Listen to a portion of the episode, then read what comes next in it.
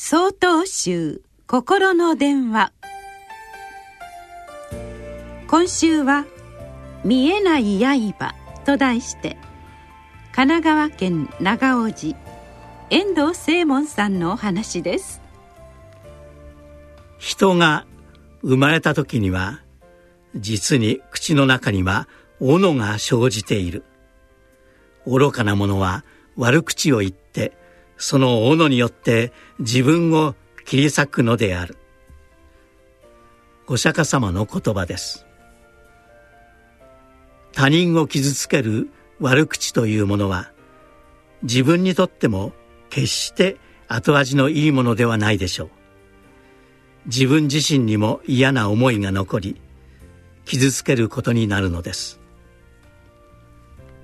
先日檀家のおばあちゃんが泣きながら電話をしてきました。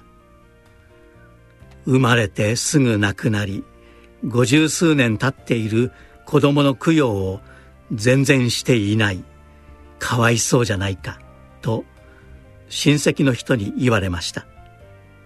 これ以上どんな供養をすればよいか教えてくださいという内容でした。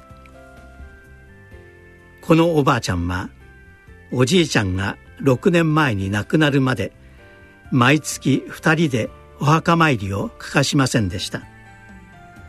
なかなか悲しみが言えなかったのですが七回忌が終わってやっと前向きに歩き始めたところに親戚の人の心ない一言によって傷つき悩んで電話をしてきたのです。大丈夫ですよ。ちゃんと供養してきたじゃないですか。心配することないですよ。と答えるととても安心した様子でした。言葉は真実をしっかりと確認した上で発することが大切です。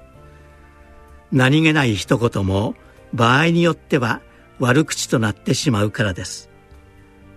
もし間違っていると感じても人前で責めるのではなく陰でアドバイスするぐらいの優しさや配慮が必要ではないでしょうか。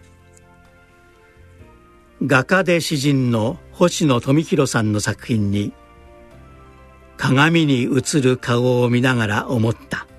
もう悪口を言うのはやめよう。私の口から出た言葉を一番近くで聞くのは私の耳なのだからという詩があります。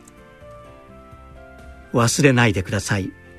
悪口や心ない一言が相手の心に深い傷を負わし自らの心にも傷をつける鋭い刃であること。